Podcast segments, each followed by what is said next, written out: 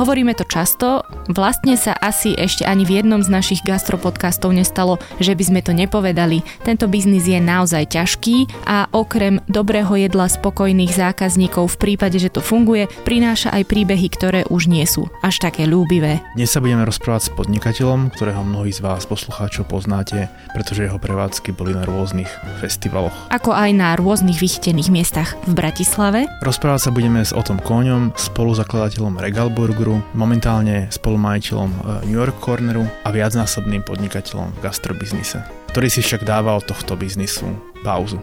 Počúvate Dobrú chuť, týždenný podcast denníka Sme o varení, jedení, jedle a kulinárstve. Ja som Adam Valček a rád varím. Ja som Nikola Bajánová a mám rada vysokú, nízku aj tú najnižšiu kuchyňu.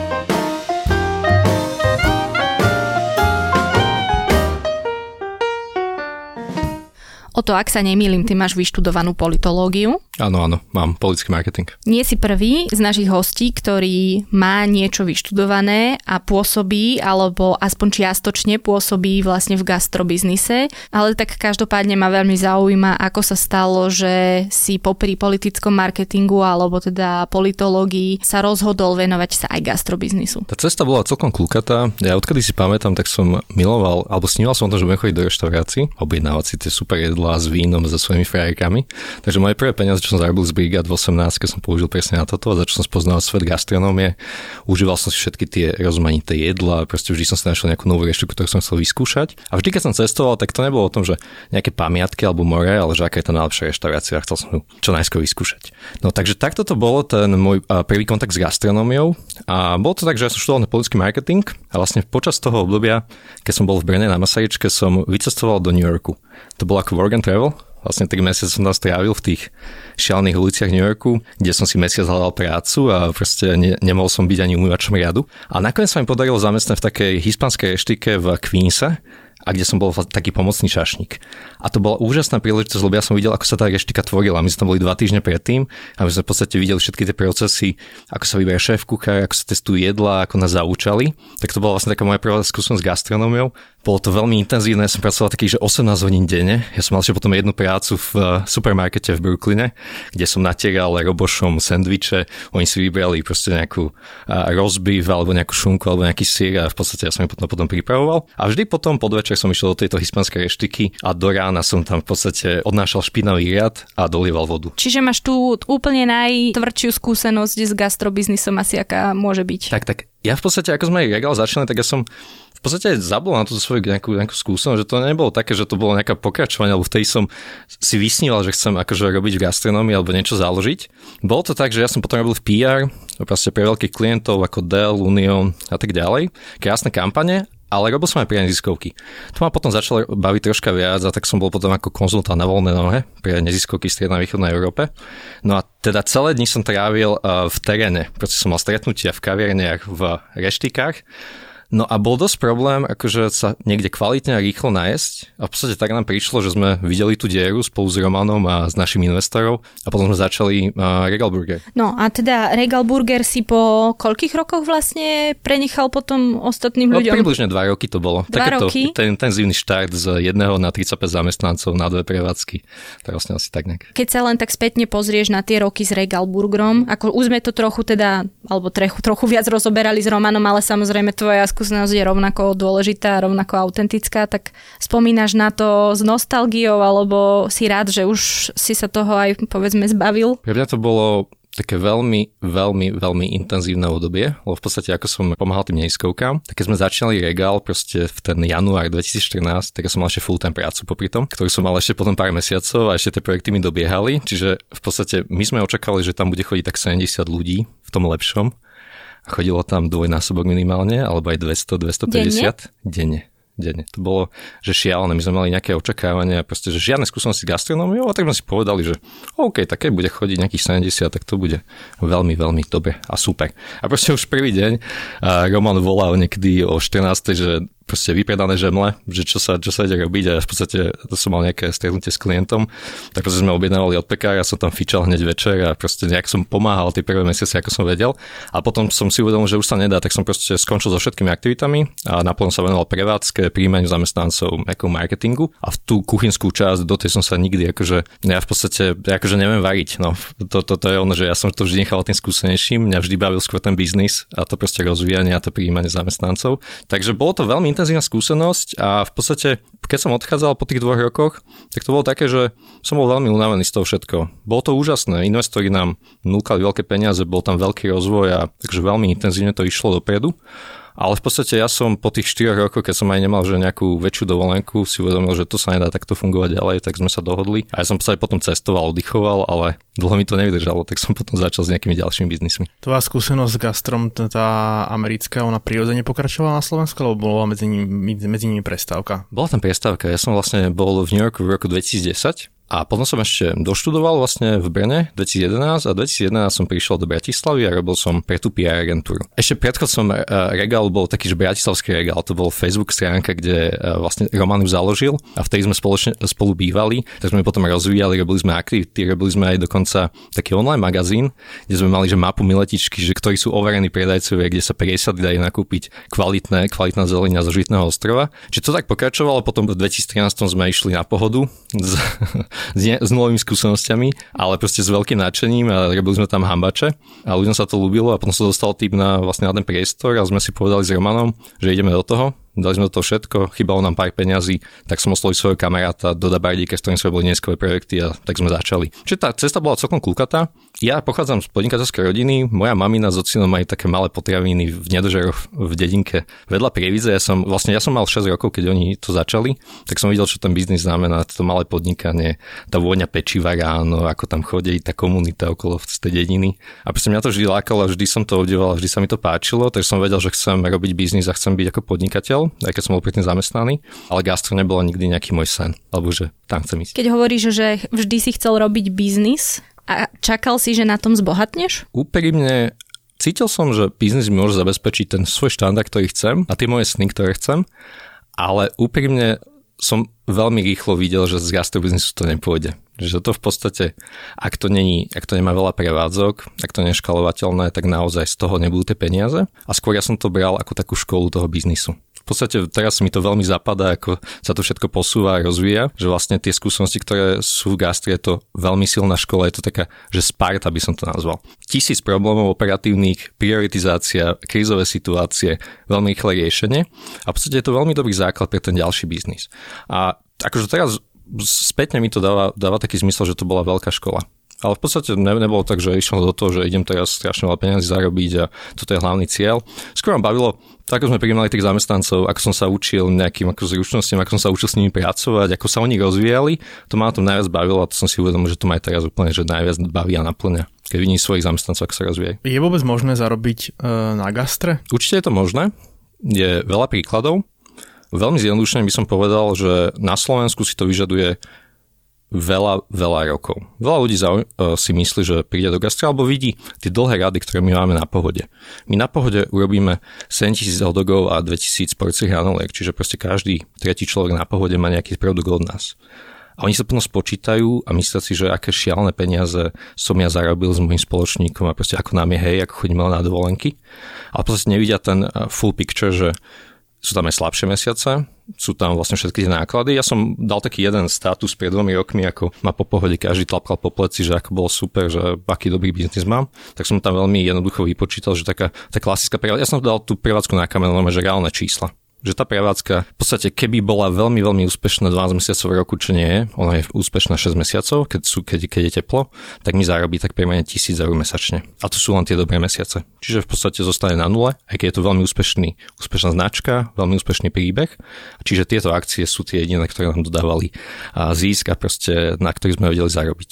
Ale k tvojej otázke, ja myslím, že si to vyžaduje veľmi dlhé roky tvrdej práce a keby ten človek robí niečo iné, a v podstate s tými skills, čo má, tak zarobí niekde oveľa, oveľa viac peniazy. Čiže musí o to baviť. Do akej miery, keď som konzument nejaké reštaurácie mojej obľúbenej, tak a pozriem si jej hospodárske výsledky na, na Finstate, do akej miery môžem dôverovať, lebo teda všeobecne ľudia majú taký klamlivý pocit, že ten zisk je veľa vrávny, ale v skutočnosti ten majiteľ alebo prevádzkar si vie peniaze vyťahovať napríklad cez neštandardne vysokú výplatu alebo cez odmeny a podobne. No, situácia v gastronómii to je taký ten všeobecný pocit a veľa ľudí sa s tým aj stretlo, je veľmi zlá nemám úplne, že priame skúsenosti, ale teda mám aj priame, že veľakrát mi nechceli dať bločík. V podstate ja som taký, že ja sa z, tej, z toho miesta nepohnem, kým mi ten bločík nedajú a v jednej indickej reštike som 20 minút čakal, kým oprášia tú pokladňu a v podstate začnú dávať nejaké bločky.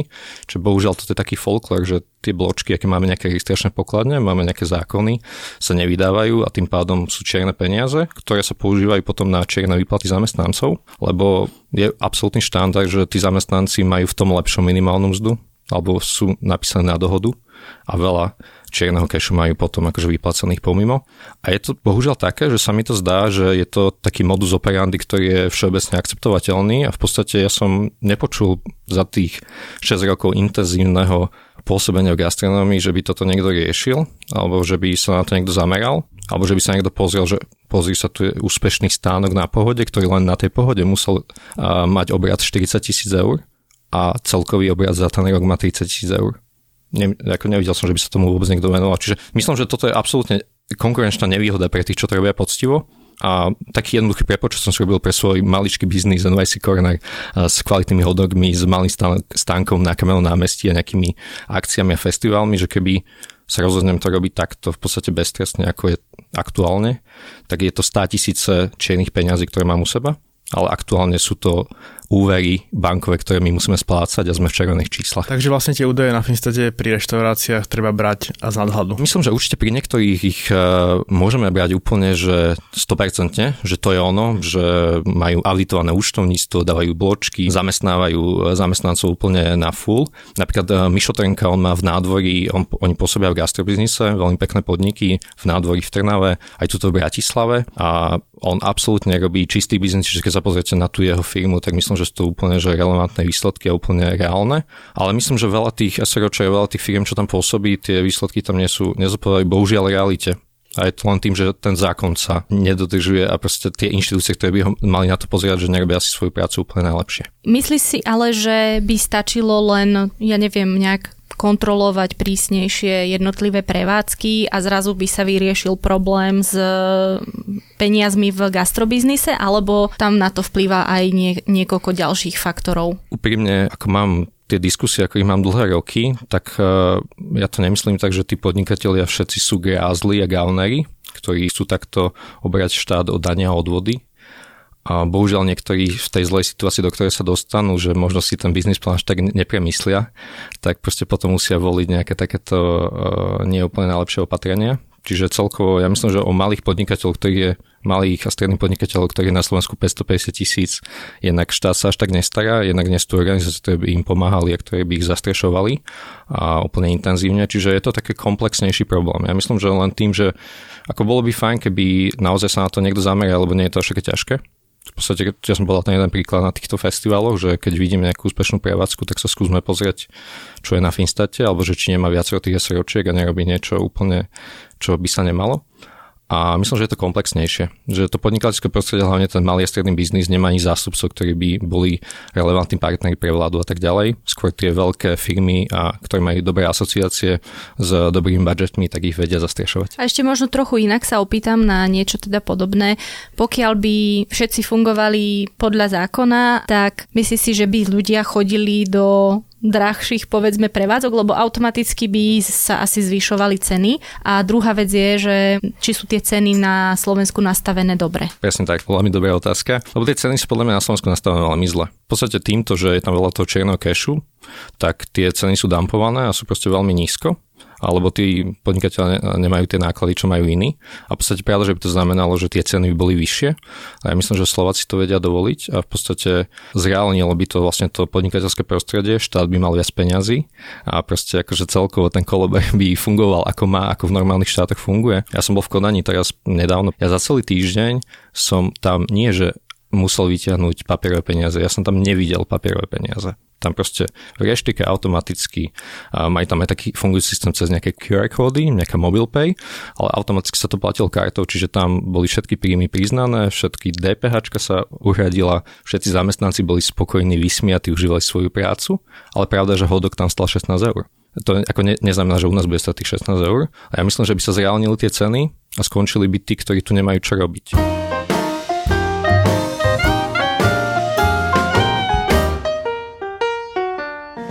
No a toto všetko, čo sme si tu teraz povedali, uh, vlastne vyústilo v to, že ty si sa rozhodol New York Corner predať, alebo je tam ešte za tým niečo iné? Bolo to tých 6 rokov intenzívnych v gastronómii, kedy ja som to teraz na nejakú prednášku som to pripravil, som mal viac ako 3000 pohovorov a viac ako 350 zamestnancov prešlo tými všetkými prevádzkami, čiže to bolo fakt veľmi intenzívne a veľmi také, že šialené obdobie, keď sa na tým ako spätne pozerám a vlastne všetko, čo sme zažili a vlastne aký bol ten rozvoj čo sme skúšali, ako sme chceli robiť francízu z NYC Corner a tak ďalej. No a ja cítim, akože ja sa teraz už posledný rok vôbec nejaké operatíve NYC Corner nevenujem. Má to môj kolega, úžasný spolumajiteľ Jakub, ktorý má 23 rokov a ktorý vlastne stojí za všetkými receptúrami toho NYC Corner a on vlastne celú pohodu, kde, kde sa naje vlastne každý tretí človek u nás, tak on to vlastne celé manažuje, tak už to prenechávam na neho. A aktuálne mm, e, cítim, že tam treba novú energiu. A v podstate ja sa idem venovať tým malým a stredným podnikateľom intenzívne naplno. Čiže aktuálna situácia je taká, že je to rozbehnuté, je to veľmi solidná značka. My to robíme tak, že dávame každý bloček a proste tie odvody platíme, čiže my máme proste zauditované to účtovníctvo, ale máme akože sme v mínuse a proste zarábajú na iba tie akcie. Čiže teraz vlastne chceme tak optimalizovať vlastne to pôsobenie a hľadáme niekoho, komu sa páči tá značka a máme plány na rozvoj. Čiže aktuálne diskutujeme s viacerými záujemcami z nášho okolia a v podstate, hej, týmto končí moje, moje pôsobenie v gastronomii. Myslím, Navždy. Že, mm, to sa nedá nikdy povedať. Mňa gastronomia veľmi láka. Ja tak aj hovorím, že na staré kolena, keď budem akože na dôchodku, tak chcem nejakú reštiku s e, rybami, grillovanými rybami a so seafoodom, lebo to ja milujem. Ale viem, že ako biznis model v Bratislave by to bolo pre mňa, mojich piatich kamošov a možno pár desiatok ľudí, čo by tam raz ročne prišli. Takže to je fakt také, že to bude už len radosť. Zároveň ako 30 úplne chápem, že to potrebuje tú 20 dačoročnú energiu. Presne tak. Toto je, toto je to, že inak zamestnanci, to je veľká téma, ktoré sme sa nedotkli a pre mňa je taká veľmi obľúbená, lebo v gastronomii sa tak traduje, že je veľký problém so zamestnancami. Veľký problém je preto, lebo sa im platia presne tie mzdy, ako sme si povedali. Ale v podstate ja za tých 6 rokov, čo, priešlo, čo som mal fakt akože tisícky tých pohovorov a stovky zamestnancov, tak ja som nemal, že že nikdy problém. Akože bolo niekedy, že nám chýbal zamestnanie, že proste musel odísť alebo, alebo dal výpoveď, ale že ja som nemal nikdy problém v podstate za nízku, nízke mzdy, akože my v podstate každému dávame, aj keď je to vyskilovaný kuchár z Rakúska, z hotela, príde k tam, takže začína s tou istou hodinovou mzdou, ktorá ešte nedávno bola 3,50. A keď je šikovný, tak aj o týždeň môže mať tých 5 eur alebo 6 eur, koľko chce, ale musí ukázať, že to vie. A vlastne najkrajšie bolo, keď som videl takého 19-ročného chlapca, ktorý prišiel so žiadnymi skúsenostiami, ale mal veľké nadšenie a bavilo ho to a bavilo ho naša značka, že po mesiaci bol vedúci tej prevádzky a potom sa posúval ďalej a ďalej. Čiže podľa mňa, akože presne tá mladá energia mi sa s ňou veľmi dobre robí a každý sa im stiažuje, ale ja myslím, že keď sa k tým ľuďom správate férovo a dávate im to, čo im slúbite a majú dobré to pracovné prostredie, tak je to úžasné.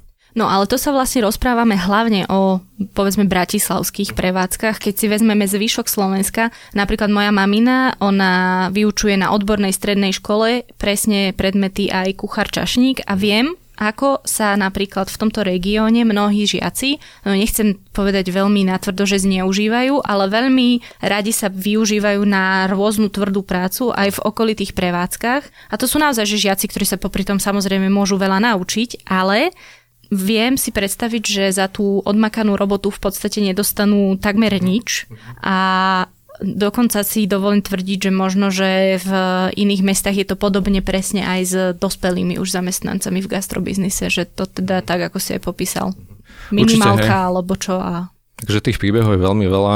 Keď ja som v takej jednej skupine na Facebooku, kde keby štátne orgány ju sledujú, tak asi tam majú hneď pár podnetov a tam ľudia veľmi otvorene hovoria o tých situáciách, o týchto zážitkoch, ako často im niekoľko mesiacov nevyplatia a ťahajú ich za nosy. A myslím, že hej, ale akože celkovo v tej gastronómii treba, aby, aby prišla veľká zmena. Tá, tá zmena prichádza, keď sme my začínali s regalom, tak vtedy tu neboli že žiadne také prevádzky, e, ktoré by si zakladali na nejakom poctivosti a na takom, že uh, fast casual sa to volá, že proste fakt, že rýchlo pripravia kvalitné jedlo a teraz je ich tu ako maku aj, aj sú úžasné, robia kvalitnú prácu a je to krásne. A vznikajú aj po Slovensku, ale treba, aby ešte viac ľudí dostalo odvahy a proste, aby tí ľudia, ktorí aj porušujú zákony, dajme tomu, a ktorí ako nepodnikajú úplne poctivo, aby naozaj skončili to podnikanie, lebo tu nemá byť priestor pre takých ľudí. A tým pádom sa podľa mňa to postavenie tých zamestnancov zlepší a pôjde to a nemajú sa prečo zneužívať. A ešte o, o tej situácii tých uh, študentov. No je to tak, že ja mám veľa prednášok aj na stredných školách a mňa vždy je to zamrzí, bol som na hotelovej akadémii niekde na strednom Slovensku vo Zvolene a po prednáške som sa opýtal, to sú ľudia, ktorí 5 rokov študujú, proste majú aj kuchár čašník, vyučný list, ale majú aj ten management a že koľko chcú robiť gastronómii a z tých 40 sa prihlásili traja. A čiže v podstate ani tá gastronomia nemá veľmi dobré meno na Slovensku, bohužiaľ. A skôr to robia ľudia z iných biznisov ako z tej gastronómie. Alebo odchádzajú aj títo do zahraničia, do švajčiarských hotelov a podobne. Mm, to, je, to je veľmi bežné, aj veľa našich zamestnancov išlo potom do Švajčiarska, ale zároveň uh, to je krásny príklad a to napríklad pre mňa je toto úspech podnikania. Náš vedúci e, z Kamenného, Peťo Salaj, on bol u nás rok alebo rok aj pol, tak on si otvoril úžasné mexické bistro Grizzly Tacos na Marianskej.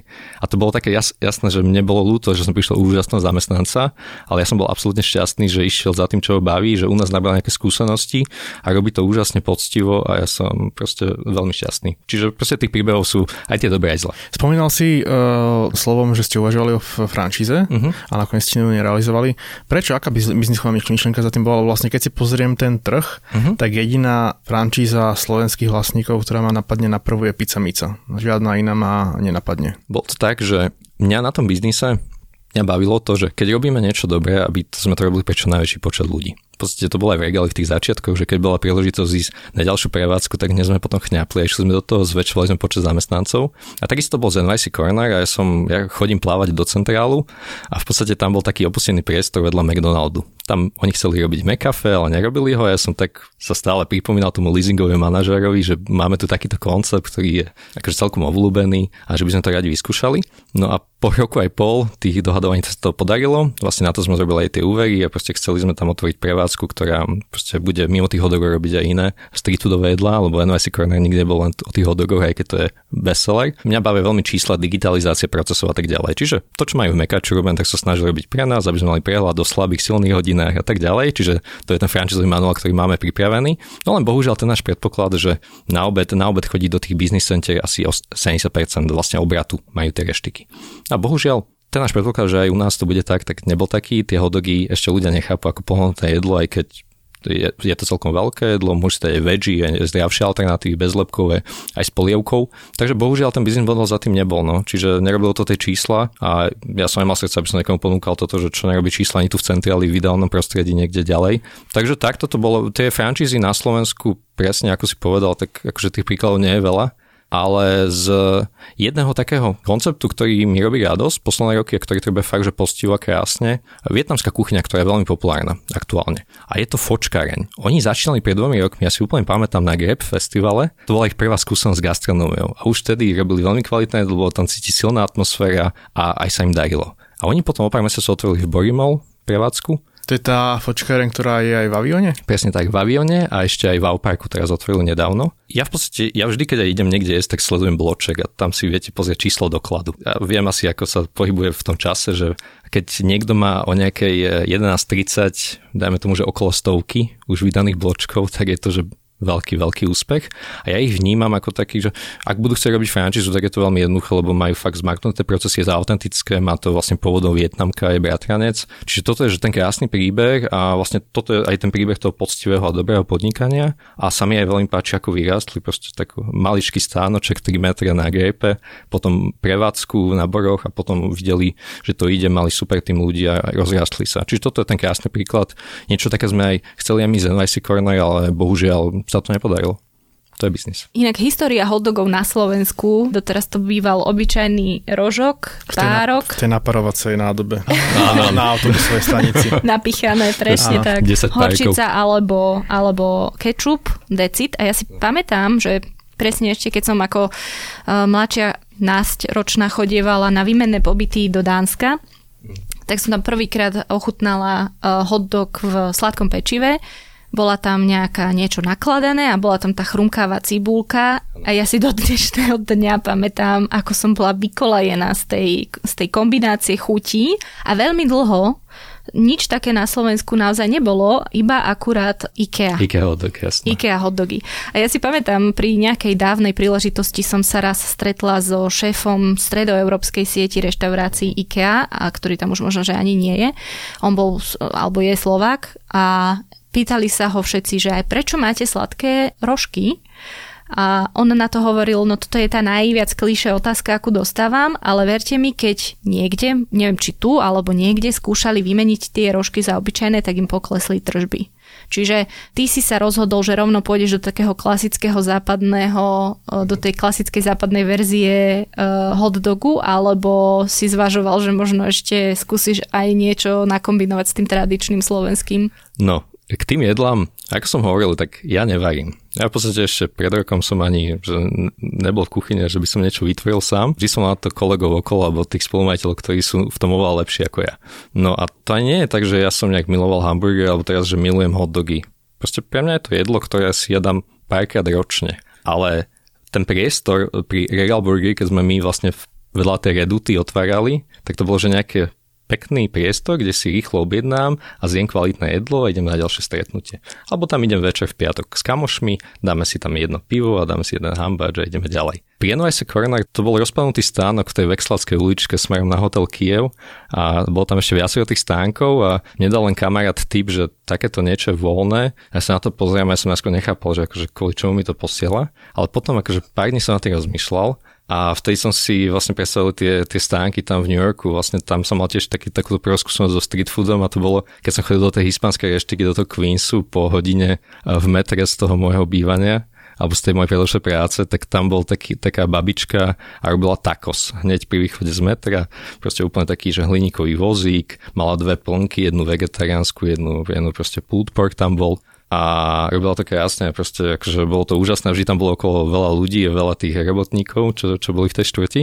No mi tak prišlo, že možno takéto niečo by bolo fajn, akože priniesť aj sem, sem do Bratislavy a bolo to zapadnutá, zapadnuté miesto, ale ktoré je pomerne v centre, že aj chodí, chodí tam stále ešte veľmi veľa ľudí tak uh, som o tom povedal Jakubovi, uh, môjmu spoločníkovi, že je tu niečo takéto, že či by vedel, lebo som vedel, že, že je technicky zručný, či by sa vedel niečo predstaviť. A že áno, ja som povedal, že vieš čo, možno nejaké hotdogy alebo niečo také, ale nejaký street že proste ty mi to mohol začať, lebo tie hotdogy sú tu fakt presne tak, ako si povedala, že, že veľmi zle, tam, tam to, ten podiel mesa je takže 40%, dajme tomu vo väčšine a my sme si povedali, že tak poďme to robiť poctivo.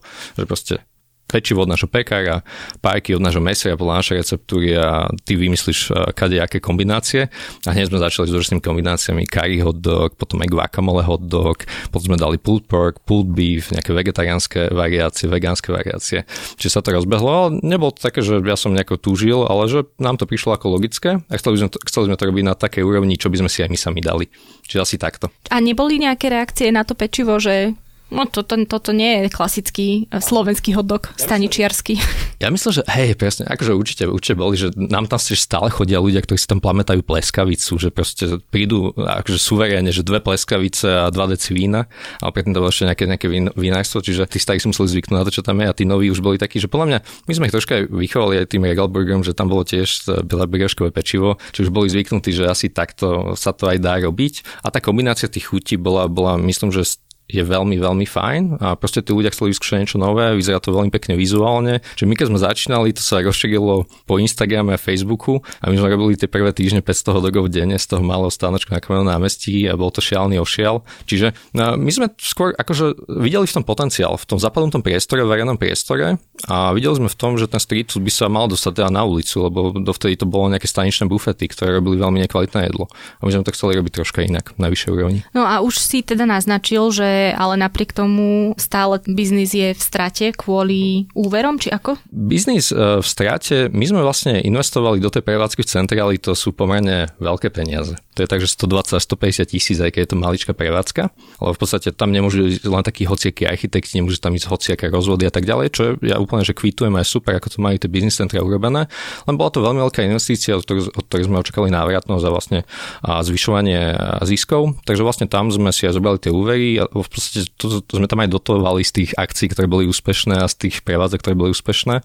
Čiže v podstate taká je situácia, že ako najziskovejšia oblasť sú určite tie festivaly, akcie a cateringy. Cateringy to je, akože keď mám dať nejaký, nejaký, nejaký tip na nový biznis v tomto gastre, tak keď bude robiť niekto zaujímavý catering, tak teraz každá veľká firma, aj maličká firma chce niečo zaujímavé, keď im robíte na mieru hotdog alebo nejaké jedlo, nie len tie veľké cateringovky, ktoré naberajú proste zo zhriatých akože nejakých veľkých kanvíc to jedlo, ale proste naozaj niekto, kto tam príde s futriakom alebo si tam rozostaví stán a urobí niečo na mieru a fakt sa venuje tomu klientovi. Čiže myslím, že toto je akože business case a taká, že istotka, keď to bude niekto robiť fakt dobre a kvalitne. My vlastne týmto to teraz robíme a vlastne aj ten potenciál ďalší je, že sa ideme na to zamerať troška viac a ešte robiť možno aj viac festivalov a akcií. Po šiestich rokoch v gastronómii teraz e, máte za 4 roky predaných asi 400 tisíc hotdogov. Áno, áno.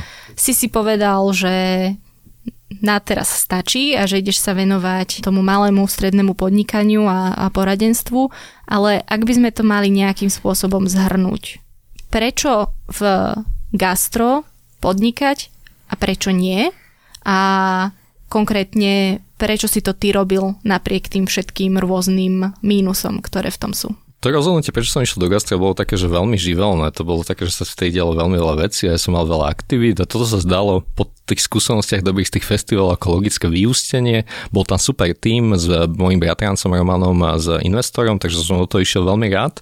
No a v podstate potom to bolo také, že ma to, ma to zobralo zo sebou, že v podstate sme očakávali, že sa budeme len tak, taký side business a vlastne aj pre mňa, že ja som to nebral tak, že sa budem tomu vôbec full time venovať, že skôr tak, že pomôžem v čom viem, nejakom marketingu, PR, možno s zamestnancami, že jeden pohovor týždenne, ale nakoniec to bolo úplne že šialené. No a v podstate ja som sa potom tak nadýchol, potom ako som vlastne odišiel z regálu, že som tak zamyslel nad tým, že čo chcem a čo robím a čo ma baví naozaj a čo, čo chcem robiť aj do budúcnosti. A už potom s týmto novým pohľadom som zakladal NYC Corner spolu s Jakubom, so spoločníkom. A v podstate bolo to tak, že ja som si jasne povedal, že už niektoré veci, ktoré mi ani nešli, ktoré ani neviem robiť dobre, že už nebudem robiť a prenechám ich na niekoho, kto ich vie robiť lepšie a že v tom, čo aj mne trvá dlhšie a čo neviem robiť, si poradím s externými ľuďmi a proste externými konzultantami. Čiže v podstate už som z toho išiel taký, akože viac jasno mi bolo v tom, čo chceme robiť. No a cítil som tú príležitosť, ako sme rozobrali tú franchízu, že proste vlastne tým to mohlo ísť ďalej. A mňa baví veci rozbiehať. Mňa baví, že keď sa dejú a reálne mňa bavia problémy. Lebo proste keď sú problémy, mňa baví nájsť riešenia a rýchlo posunúť sa ďalej. A keď to už tak stagnuje, v podstate ide to tým svojím tempom, tak to ma už tak nebaví. A podstate taká situácia teraz, ale zároveň cítim veľmi silnú, že, že už nemám tú energiu, nemám tu ani akože víziu, nemám akože tie nápady a kreativitu a cítim, že veľa ľudí okolo nás ju má a preto teraz hľadáme partnerov, ktorí akože Jakubovi pomôžu v tomto zveladiť a posunúť ďalej a tú silnú značku, ktorá tu je, ešte rozvinúť. A ja myslím, že vôbec, že nie je neúspechom, keď sa zavrú prevádzky, ale keď sa zavrú s tým, že proste potom zostanú že zamestnanci, ktorí sú nevyplatení a tak ďalej, je proste lepšie zavrieť a proste zač posúvať tú značku niekde ďalej a ďalej. A teraz máme akože pekné vízie, tak to, to ma ešte baví, ale už to rád prenechám niekomu, koho to bude baviť viac. No a prečo nepodnikať v gastronómii? No, nepodnikať v gastronómii je to veľmi ťažké podnikanie s neistým výsledkom. Aj keď všetko, všetko zapadá. Miesto zapadá, zapadá dobrý biznis plán, a máte super zamestnancov, máte výborný koncept, a dokonca vám aj chodia ľudia a možno to nie je až tak sezóne, sezónne výkyvy, tak nikdy nie je istý výsledok, že sa vám všetky peniaze, že budete z toho zarábať, alebo že budete zarábať viac, alebo možno aj toľko, ako ste zarábali predtým.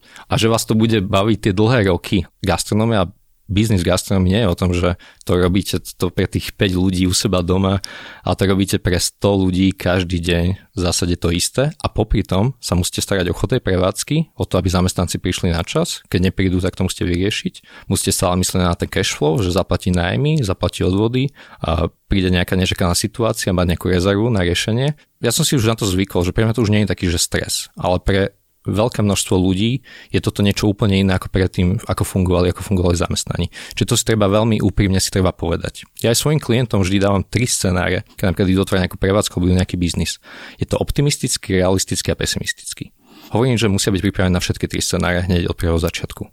A ten pesimistický je taký, že naozaj nebude to zarábať dva roky a to je taký dobrý čas, že keď už dva roky a všetko skúšate, tak akože po dva rokoch OK, rozlúčiť sa s tým. A veľa podnikateľov v gastronomii ide bohužiaľ s tým, že majú úplne zle urobený budget začiatočný, ktorý prešvihnú otvárajú s tým, že majú mínusy, majú veľký stres, že musia zarábať od začiatku a potom v takom strese sa nedá akože voľne myslieť a tá atmosféra, tí ľudia a zákazníci to cítia, čiže taký biznis je odsudený na neúspech. Čiže každému klientovi odporúčam, aby mal minimálne na prvého pol roka cash flow v rezerve, aby začínal s tým, že nech sa čokoľvek deje, on sa sústredí na tú svoju prácu, na ten marketing, na to, aby tí E, zákazníci a klienti odchádzali s úsmevom a s dobrým pocitom, aby sa vracali, ale nie, aby mal stále stres, že proste, že prežije, alebo že nemá na nájom, že nemá na hypotéku. Že Čiže nemá... rezervy. Rezervy sú absolútny základ. Že proste, keď už niekto ide do toho, naozaj si uvedomí všetky tieto zložité veci a všetko ten stres a operatívne problémy, tak musí mať rezervu pri tom začiatku. Ak ju nemá, tak je bohužiaľ podľa mňa odsudený na neúspech. Čo aj boli tie pekné príklady, čo sme my hovorili Regalburg a NYC, že od prvého dňa stovky a stovky zákazníkov a klientov, takže my sme akože mali úspech úžasný, tak ja hovorím vždy, že to je šťastie veľké a to nie je úplný štandard v gastronómii v gastronomii je ten štandard, že po roku aj po, po dvoch rokoch sa nejak stabilizujete a potom môžete rásť ďalej.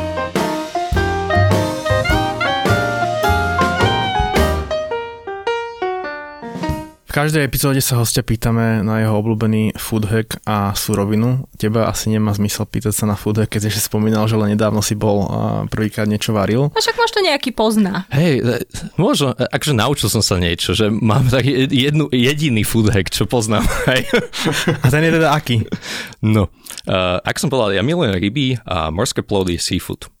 A mám aj obľúbené, akože obľúbený e, blog, volá sa, že natanieri.sk. Veľa ľudí ho nepoznali, je to, že úžasný blog, ktorý už dlhé roky funguje. A ja som normálne, že teraz aj v nedelu som ho čítal 3 hodiny a som bol v tranze, v absolútnom flove, že úžasne napísaný, krásne recepty a krásne recenzie na mesta okolo nás, veľmi odporúčam. A tam bol presne ten hack, lebo keď si robíme krevety, tak väčšinou zostane z toho veľa bordelu, tie panciere a tie hlavičky. Ale proste tie panciere a tie hlavičky sa dajú použiť do takého silného vývaru vlastne kde dáte no, šalotku, cesnak, hociaké korene chcete a máte z toho základ pre bujabézu, to je taká akože polievka s morskými plodmi, ale my sme to s mojou manželkou Kristianou jedli normálne, že aj ako vývar, ako normálne, že máte zeleninový vývar, tak to máte len z tých morských plodov. Je to veľmi, veľmi, veľmi silná, silná chuť, ale úžasná. A v podstate vy, využijete ešte aj to posledné z, toho, z tých pancerov. Čiže to je taký, že môj jediný hack, ktorý som sa na tom blogu naučil a v podstate je to aj s tým jediným jedlom, ktoré viem pripraviť. Čiže viem že morské plody